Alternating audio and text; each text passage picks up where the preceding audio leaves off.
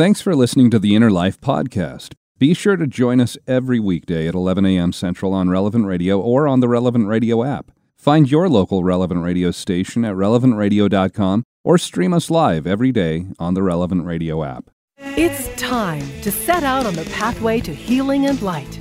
This is The Inner Life on Relevant Radio. If you have questions or concerns about your faith journey, if you are struggling or searching for something more, if you are in need of some spiritual direction, our Catholic priests are here to help. One heart at a time. Welcome to The Inner Life on Relevant Radio.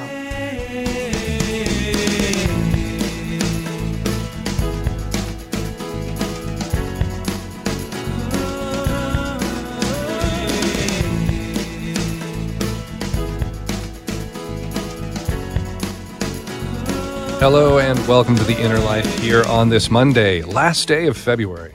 Already uh, a sixth of the way through the year, so to speak, here. Uh, can you believe that?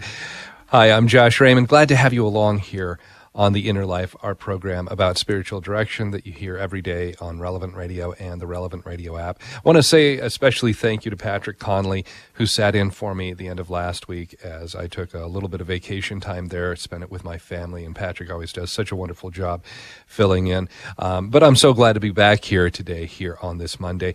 Now, are you much of a fan of practical jokes? If somebody pranks you, are you the kind of person who laughs when you find out what's really been happening? Or are you the kind of person who maybe gets a little upset when you find out you've been the target of a practical joke? And I think there are really two crucial elements to successful execution of a practical joke. First, the joke actually has to be funny, right? It has to be funny, and it can't cross that line where it becomes mean spirited. But the second important aspect of a practical joke is knowing who you're pranking. You, you have to know if they will actually laugh when that joke is over. And we're only just barely a month out from April 1st, a day that is dedicated to practical jokes in our society, right? The town where we used to live, our family, we had an ongoing April Fool's kind of battle or competition with another family that lived uh, there in the neighborhood, you know, a few blocks away. Um, and when I say an April Fool's battle, it was all in good fun, nothing mean spirited again. And the husband and wife, Cliff and Sarah, uh, for years, we would prank Cliff and Sarah, and they would get us right back every single April 1st. And I think maybe the best prank that Cliff and Sarah ever hit us with was one that they actually set up before April 1st. That year, April 1st fell on a Sunday, and they had a notice uh, postcard from the office of the town where we lived that they put in our mailbox. Now, many months earlier, Sarah, she had received this exact same kind of postcard in the mail, and it stated that construction road work near their house, it was going to take place over a certain number of dates, and that over two of those days, residential water could be turned off during this window of a couple of hours each of those days. Well, Sarah, she had held on to that postcard and then she replicated it. She created her own version of that and gave it to us, put it in our mailbox, and it looked perfect. It had the letterhead, all of the official, you know, marks and looking parts there where they should be on that postcard. And we pulled it out of the mailbox there on that Saturday, March 31st.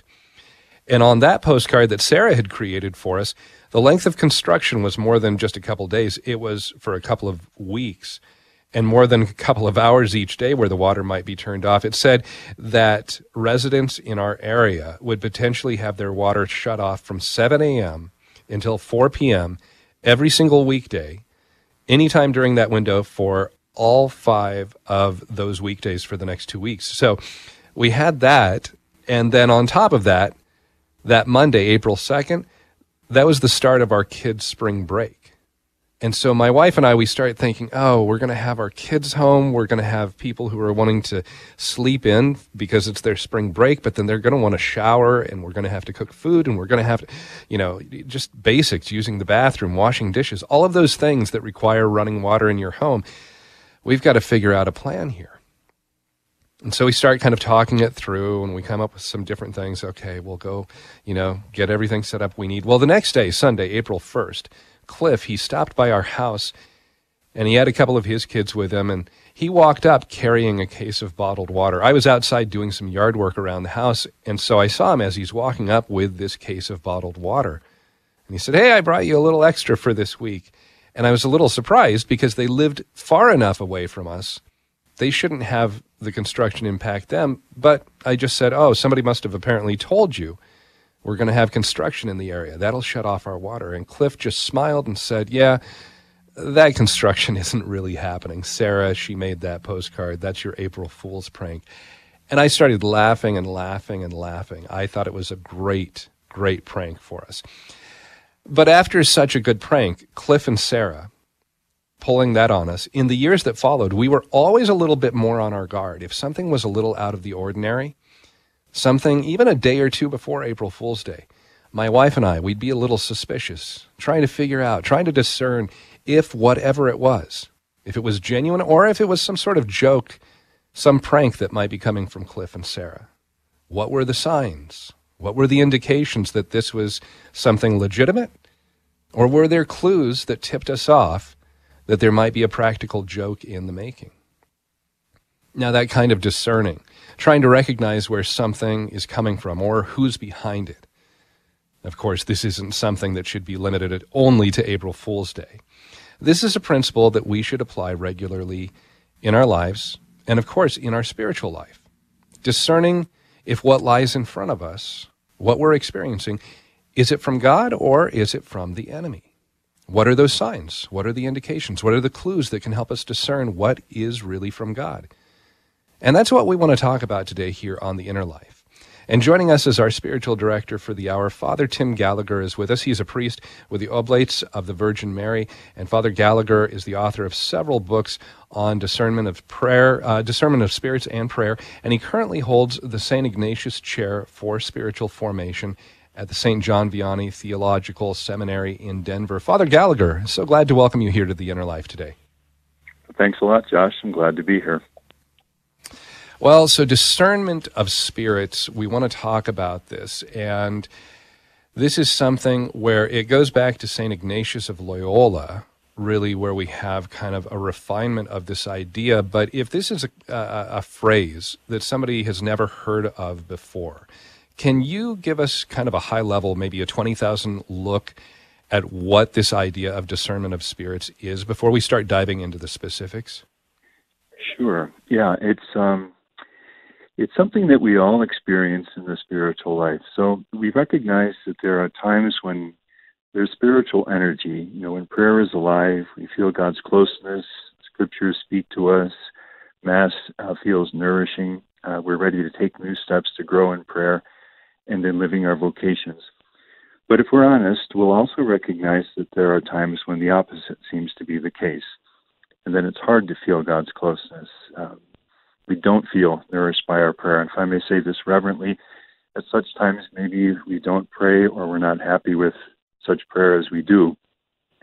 And all that energy for growth is, is gone. These these ups and downs are going on all the time And. You know, I can say, Josh, I've been teaching this for 40 years now. I've never, when I've uh, shared what I've just said, I've never once had a person say to me, "I don't know what you're talking about." You know, everybody does.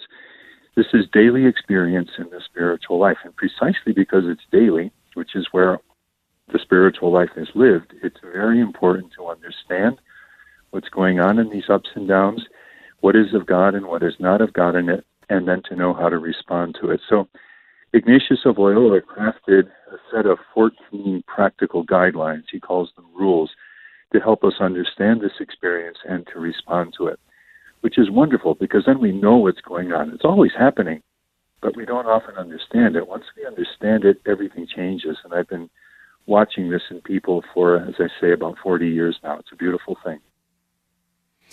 Well, and as you're talking about this, uh, you know, here uh, on different past shows, as, as, we've talked about the concept of spiritual direction itself, a lot of times that would seem to be um, where we are making a decision or a choice and we're trying to find where does God want us to go in that significant choice that we have in front of us.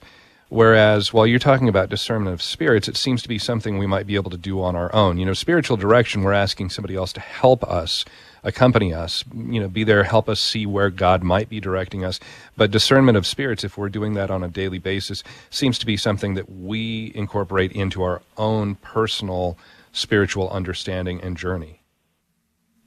Yes, you're, you're right on that, Josh. Now, what Ignatius has in mind in uh, teaching us how to discern, now let's go back to the original setting, let's say a person who makes formally makes the Ignatian spiritual exercises. That person has regular contact with um, a competent spiritual director. But in in giving us that teaching in that privileged setting where we do have that kind of accompaniment, Ignatius intends that we, as we grow and learn more about discernment, that we would be increasingly able to take this into our own daily lives. And that's especially true of discernment of spirits. And that's why, for example, I can confidently go into a parish and maybe we'll have 200 people on a Saturday and I can introduce them to this teaching. Um, they'll get it. They'll understand it. The only presupposition for understanding this is that a person have faith in Jesus and be trying in some personal way to live that relationship sincerely. And then people will get it and they can begin to apply it.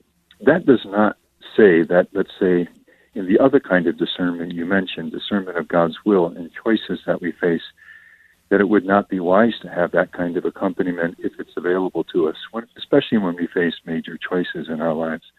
But yes, this is very much meant to be something that can be learned. So it's spiritual formation, it can be learned, and then a person can begin to practice this in his or her own life. And we don't begin as masters, just as we don't begin as masters of prayer or anything in the spiritual, well, anything in life. But by faithfully pursuing this, a person grows. And um, I'm not exaggerating when I say it, it can be life changing. Well, and as you're saying, it can be life changing here, and you know we have to start someplace. I guess a couple of thoughts. Um, one is that if we're if we're trying to discern, you know, what is from God and what is not from God in our daily lives, we could start out saying this we might come at it from a place of worry or concern. We might be frightened that if we don't figure out exactly how God is speaking to us or where God is leading us or, you know, am I in line with where God wants me to be? We might be worried because if if we're off target, our life might be miserable or we're worried that, you know, while we're trying to grow in holiness, uh, we have these moments of discouragement that can make us think we might be doing something wrong or we're on the wrong path. But understanding this concept of discernment of spirits uh, really should kind of bring a, a, much different attitude out of us. It should bring us hope and encouragement in our spiritual journey rather than worry or fear or concern. Yes, you're absolutely right. And if ever any approach to discernment of spirits did the opposite, that is, led a person to increased anxiety, then that's not the discernment of spirits that Ignatius has in mind. So a resounding yes to that, and I'll um, I'll, I'll amplify that through just one of literally thousands of examples. So I was going through these rules with a group, and uh, we got to Ignatius's second rule, where he identifies how the good spirit and the bad spirit work in a person who loves the Lord and is trying to grow toward God. Now, that's going to be, I think I can reverently say that's going to be most of us listening now, maybe all of us. We would, wouldn't be listening to something like this if we didn't want to grow toward God. And uh, identifies then how the enemy tries, that's his preferred word for Satan, the, the, the world, the flesh, and the devil, the classic triad. Um, how the enemy tries to discourage that person, and how the good spirit, ultimately God, his angels, the work of his grace, and so forth, tries to encourage the person. So, one of the things the enemy will do, Ignatius says, when a person loves the Lord and is trying to grow toward God, his word is graphic in the Spanish, morder, bite, gnaw. Just try to strip away the joy and diminish the um, oh, the happiness of living the spiritual life and um, and in the Lord. And now a woman came to me and she said, That changed everything for me to know that. Because I had always heard this voice in my heart saying, You don't pray well enough, you don't live your vocation well enough, you're not really uh, striving for holiness, you're not very much of a mother and a wife and all the rest. And I thought that was God's voice telling me the truth of my state. And to know that that's not God's voice, that that's the voice of the enemy trying to discourage me, and that the only appropriate response to that is to simply reject it and dis- dismiss it, changed everything in her spiritual life. Now, that's just one of these 14 rules, and one person's response to even one part of one of those 14 rules. I love it when I have the chance to go through them all because light bulbs go on all over the place in people's lives and they begin to understand things. And I, you know, I, I can feel it when I'm, let's go back to the parish with 200 people.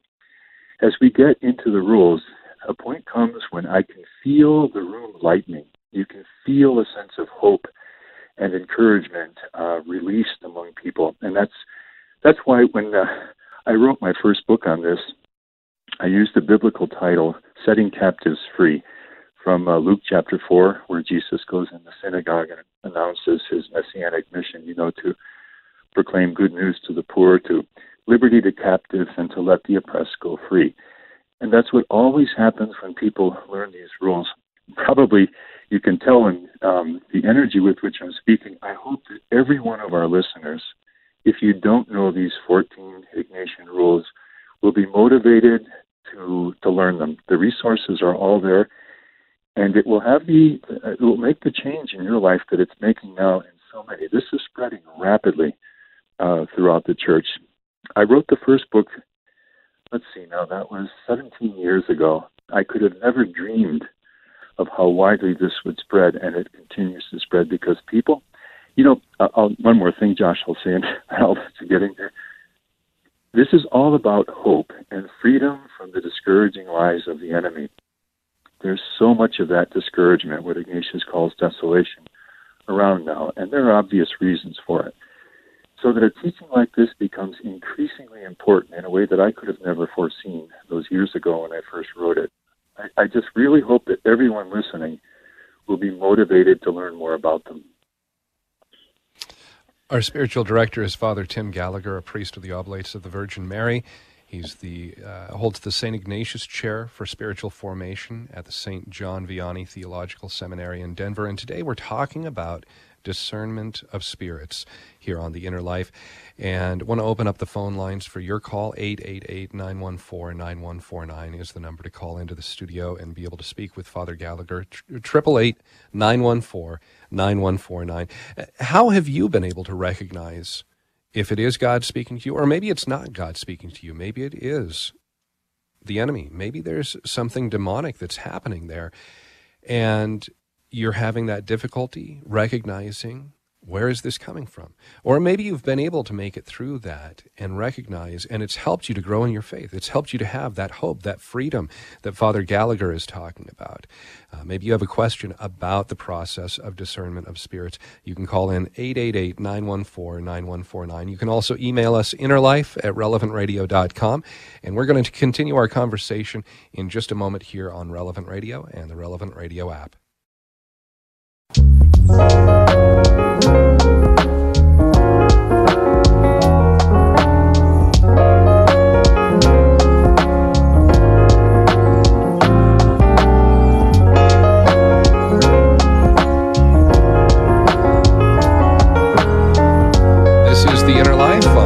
Radio and relevantradio.com. And I'm Josh Raymond. So glad to have you with us for this hour as we're speaking with Father Tim Gallagher, a priest with the Oblates of the Virgin Mary. Father Gallagher holds the St. Ignatius Chair for Spiritual Formation at the St. John Vianney Theological Seminary in Denver. And we're taking your phone calls at 888 914 9149 as we're talking about discernment of spirits. How have you been able to recognize? What is coming from God and maybe what's not coming from God, what's coming from the enemy. Uh, how has that taken place in your life? What has helped you to recognize what is from God and what is not? And maybe you're having a difficult time uh, finding that clarity in your spiritual life, in those thoughts, those feelings, uh, what you're hearing in your time of prayer, uh, times that you're spending there trying to grow in your spiritual life, trying to grow in holiness, and you'd like to talk with Father Gallagher, 888 914 9149, 888 914 9149. And uh, Father, before the break, you made a comment that, you know, with this concept of discernment of spirits, none of us start as masters. And which is, of course, you know, going to be the case in so many different areas of our life. You know, there's there's very few things that we ever start as experts. Um, for the person who is just learning about this, just hearing about this for the first time, you also mentioned the 14 rules that St. Ignatius lo- lays out. Is that the best place to start, or is there is it better to have somebody kind of walk you through, give you a better understanding and explanation of maybe some of the depth of what St. Ignatius lays out in these rules? Um, helps to give you some context so that you don't maybe misinterpret some of what St. Ignatius is saying? Where do we start? Well, is it okay, Josh, if I mention some of my own resources which I've produced precisely for that purpose? Yeah, absolutely. Um, absolutely, Father. So I would say yes, the place to start is with the 14 rules, but they're very densely written and they need to be unpacked so that a simple glance at them uh, will not reveal the richness, the full richness that is there. So um, yeah, there are abundant resources in more and more parishes and places and online. There are teachings on this, um, you know, programs in a parish for a Wednesday night for six weeks and so forth, these kinds of things. So if those are available, that's absolutely wonderful. If you um, find it difficult, or in any case, I've written a, a book on this called um, Discernment of Spirits, an Ignatian Guide for Everyday Living, which will take you through the the rules in some detail. More recently, I've written a book that applies these 14 rules to the um, vocation of marriage, and that's entitled Discernment of Spirits in Marriage Ignatian Wisdom for Husbands and Wives. I'll just mention on that that the nicest feedback I've gotten on that is when husbands or wives tell me that uh, they're going through it together and they're now speaking on a level that they've never spoken before in, in their marriage. Because what Ignatius does is he gives us a language to talk about experience that we that's been ongoing, but we've never even known how to put into words. With concepts like spiritual desolation and spiritual consolation, all that he teaches in the rules, it opens up the possibility of personal understanding and then uh, actually conversation about these kinds of things. For people who learn, uh, you know, who, who listen to podcasts and talks on YouTube and so forth, if you go on the Discerning Hearts app, there's also the uh, website discerninghearts.com. But if you go on those, and these are free resources, if you go on those and uh, tap on my name when you find it, uh, a, a, lot of different series of podcasts will come up, and one of them is called The Discernment of Spirits. And that, I think it's a series of 16 half hour podcasts that will take you through uh, through the rules. That series is available almost any on any platform. If you go on uh, YouTube, you'll find them there with a video accompaniment. Um, on iTunes, Google Play, Spotify. It's also on the Augustine Institute uh, forum. So that is about as available as anything could be. And it's actually a pretty good way to get introduced into this because um, I think many of us find that the spoken word uh, speaks to us in a special way. And then finally, if there are visual learners, I did this as a 10 part series on EWTN, and the DVD of that is available. And I think that's called Living the Discerning Life, um, something like that. And that's available through the EWTN Religious Catalog and, and my own website. So uh, those there's actually even a reader's guide to the first book I mentioned, The Discernment of Spirits, an Ignatian Guide for Everyday Living. So um, just go on my website, go on Amazon, almost anywhere, and you'll find these resources and just dive in. You will be very glad that you did. A lot of resources out there available for people. Well, uh, let, us uh, since we you know don't want to just tease it and not talk about it in any sort of uh, depth here. Let's look at some of these 14 rules that St. Ignatius lays out. And uh, one of the things I like is he makes it kind of easy in those first two rules. You mentioned the second one in our last segment, um, but he really just says you're going to fall into one of two groups here. You, if you're somebody who is a spiritual person trying to understand what God is saying to you, if you're really not striving in your spiritual life, then you're going to fall in one camp. If you really are striving in your spiritual life, you're going to fall in this second camp. And he says, here's how God's going to try and work with you if you're in one of these two camps. And here's how the enemy, here's how Satan will try and work at you. You know, if you're in the first one where people who aren't striving their spiritual life, he's going to try and, Satan's going to try and keep you in that rut and appeal to you uh, that everything's good. Um, God's going to be the one kind of trying to get after you, prick your conscience. Um, but if you're resisting sin, then the enemy is going to be fighting against you, while God's going to want to be the one giving you encouragement, helping you to persevere. So we, we get just right at the outset, identify where you are in one of these two camps from St. Ignatius, right? Mm-hmm. Yes, Ignatius actually starts with the person as far from God as is possible, certainly thinking of his own life before his conversion uh, at the age of 30, and think of Augustine for uh, before his conversion, or anyone who's living far from God and uh, in a life of serious sin. And as you say, what the enemy is going to try to do is to uh, instill a sense of, um, oh, this is pleasant, this is nice. And the way the enemy does that is through filling the imagination with images of sensual delights and pleasures. Obviously, that's very real in our culture today. Because as long as the imagination is filled with such images, the person is very likely to continue to live in that direction, which is the enemy's purpose. But God loves all of his sons and daughters too much ever to let them go. And so I call the action of the good spirit here in such persons God's loving assault on the heart. Now it's it's the good spirit, and by good spirit we mean God Himself, we mean the good angels, we mean the work of grace in our hearts given to us through baptism, good influences around us. Um, what the good spirit is going to try to do is to what Ignatius calls sting and bite. And if I may say this with great reverence, if any one of us has ever lived in that situation, uh, far from God, and we look back on it now, we look back with much gratitude on the that trouble of heart that would never leave us in peace, sometimes becoming almost anguish, which almost compelled us to make the happiest change the human heart can ever make make, and that is to turn toward God. That's that's what the good spirit will do in such persons. But however, Ignatius, having clarified that, presumes people of the second rule. And as I said earlier, um, that's going to be, I can't uh, speak um, universally, but that's going to be our listeners.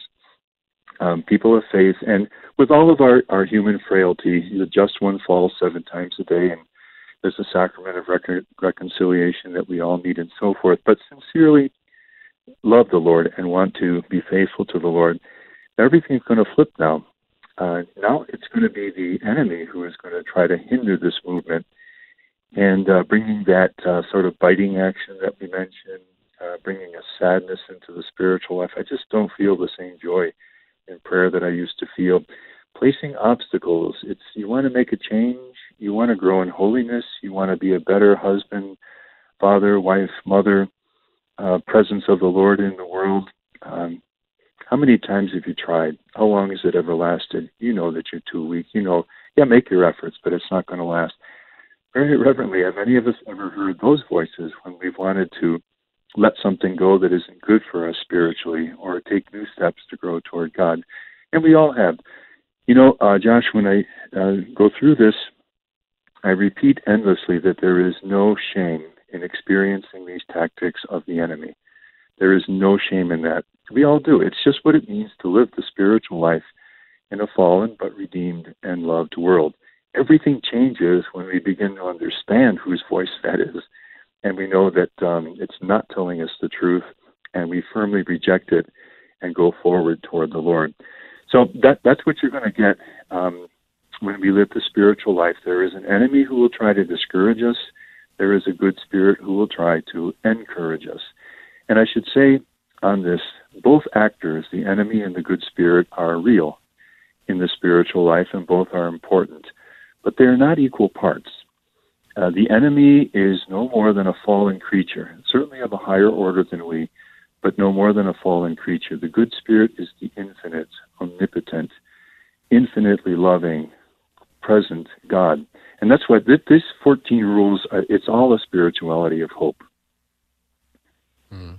Well, and I'm glad you brought that up too. That it's not something that we just have kind of in our mind. That um, that we don't walk into this with this misconception that you know everything good is Jesus, but the equal and opposite bad is Satan. Um, because as you pointed out, we have the omnipotent creator, and then we have a very finite, limited creation um, that make up the, the good and the bad there for us. Uh, moving on, though, um, just because we do have limited time here in the hour, after those first two rules, we come to the third and the fourth rules, and you've you've made reference to these uh, phrases, these terms, spiritual consolation and spiritual desolation that Saint Ignatius, uh, Saint Ignatius talks about in those third and fourth rules. Can you just help us understand these two concepts, what they really mean? Because the rest of the rules all then hinge on our understanding of these two concepts. Mm-hmm. Yeah. Uh, well, why don't we do it through an example? I mean, in the actual rules, what Ignatius does is to give us a list of experiences of spiritual consolation and then a list of experiences of spiritual desolation. Well, let's just take those two terms. Spiritual consolation. Consolation is a heart level word, uh, feelings, emotions, and so forth. And consolation is just the ordinary meaning of the world, means an uplifting movement of the heart.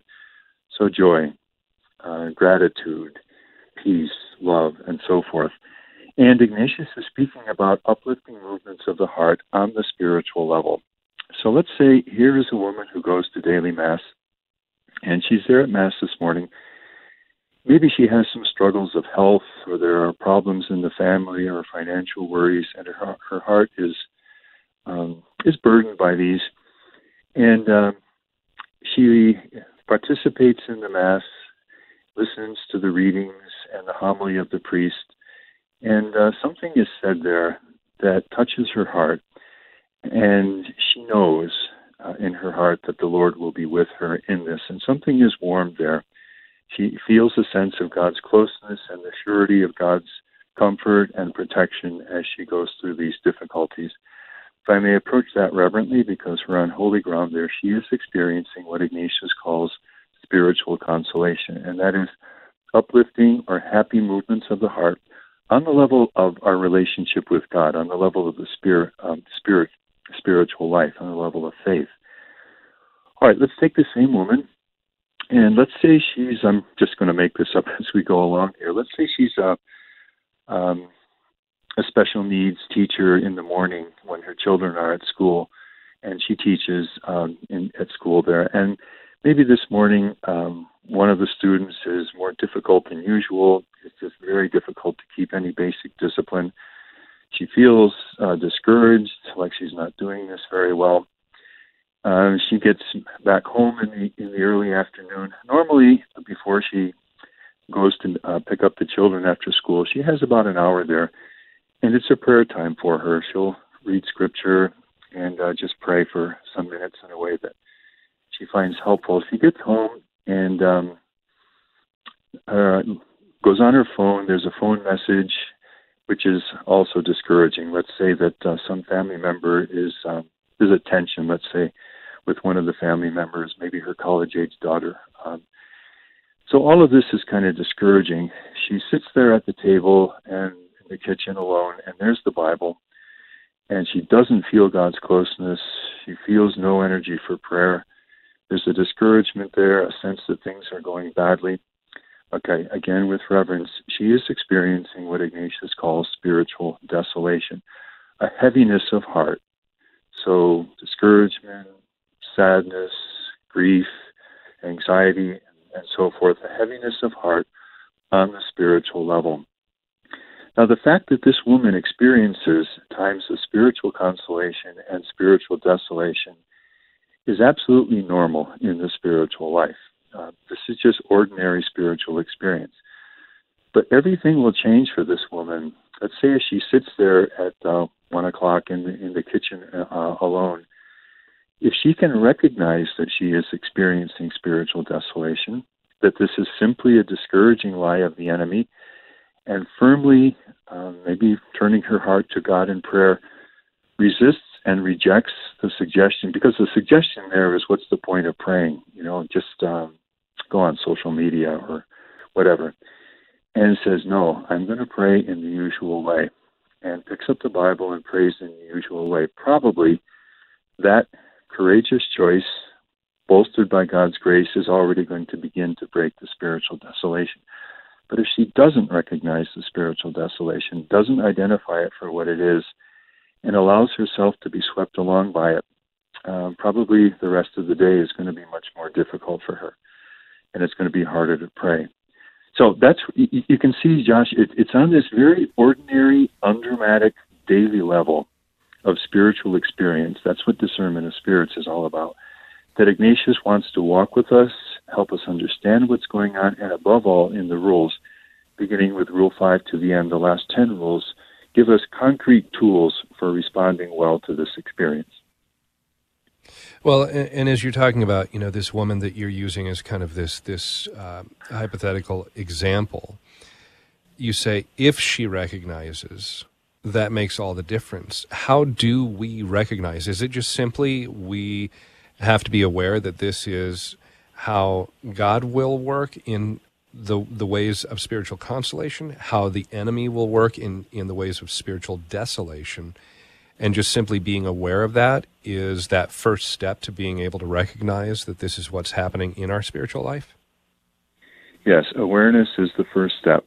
The second step is identifying what we've become aware of. So the woman sits there at one o'clock in her kitchen, and I love this in the spiritual life when people do this, and she says, and she's just about to just ignore the Bible and pick up the remote or go on the phone or whatever. And she says, "Wait a minute. That's the that's the awareness. You know, there's something going on here that's not that I need to look at." And she's able to say, let's say she knows the rules. You know what? This is spiritual desolation. That's the wonderful liberation because that sets her free to take action now about it, which is in this case firmly to reject it. So uh, awareness is the first step. And I would say in concrete terms, if the question is, how can I um, become able to be aware of and identify this spiritual experience, learn the rules. Go through them with the various resources, learn the rules, and you'll find yourself already on that journey. Because even as you learn the rules, you're going to start seeing, it's going to make all kinds of connections with what you've been experiencing. I guess I'll say this. I hear this all the time when I um, teach the rules. Someone will approach me and say, I wish I had known this, and you can supply the number of years 10, 20, 30, 40 years ago. I love that when people say that because what it means is the rules are really hitting home. People are really seeing the connection between what Ignatius is saying and their own experience. And what that means is things are going to be different going forward.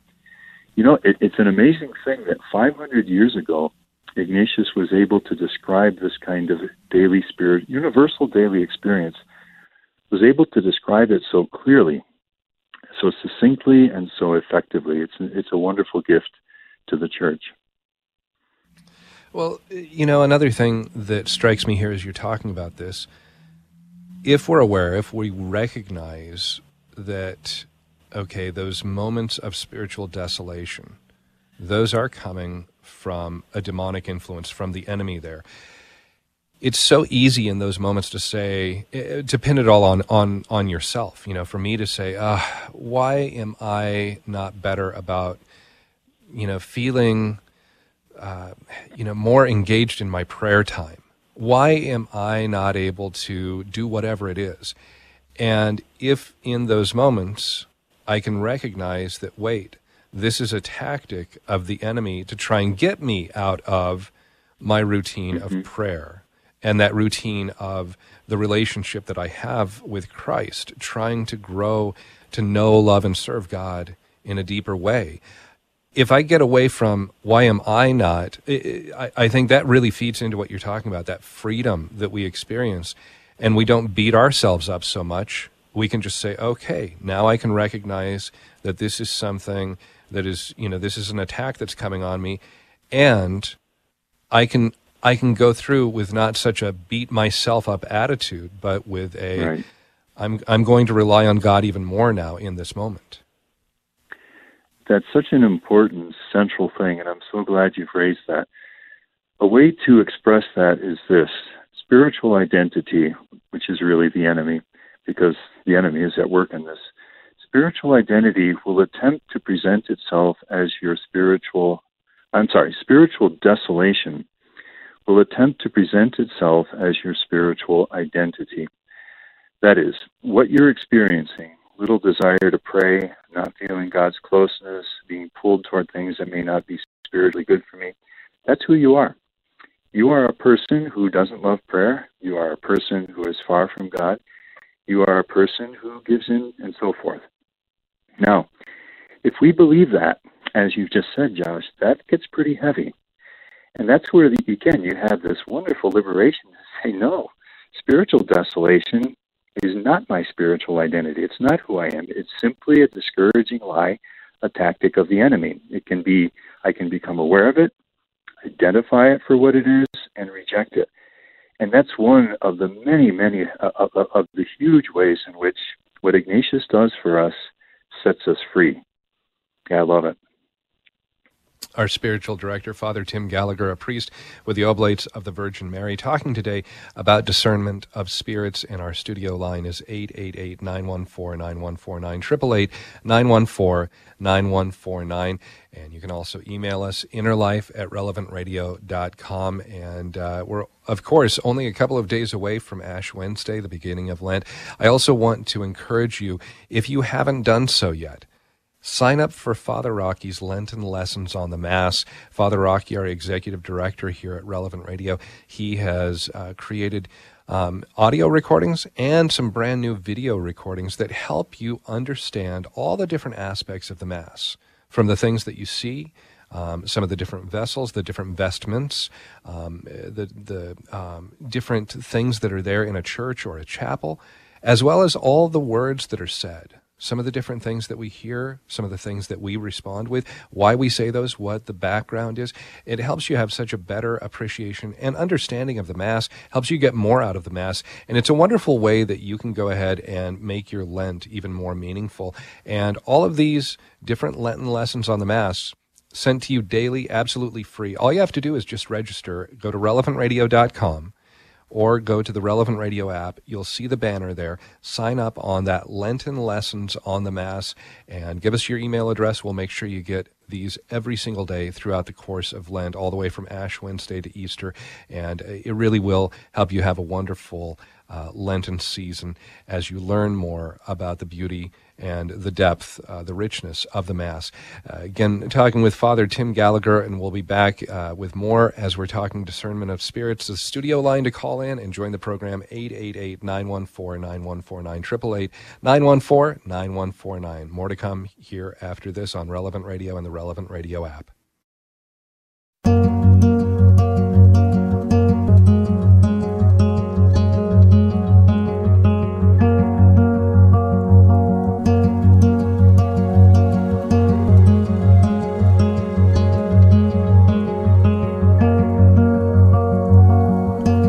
Welcome back to The Inner Life here on Relevant Radio and the Relevant Radio app. I'm Josh Raymond, and uh, talking with Father Tim Gallagher today about discernment of spirits. How are you able to discern? How are you able to recognize those thoughts, those emotions, those feelings, the things that come to you throughout the day? Is that coming from God?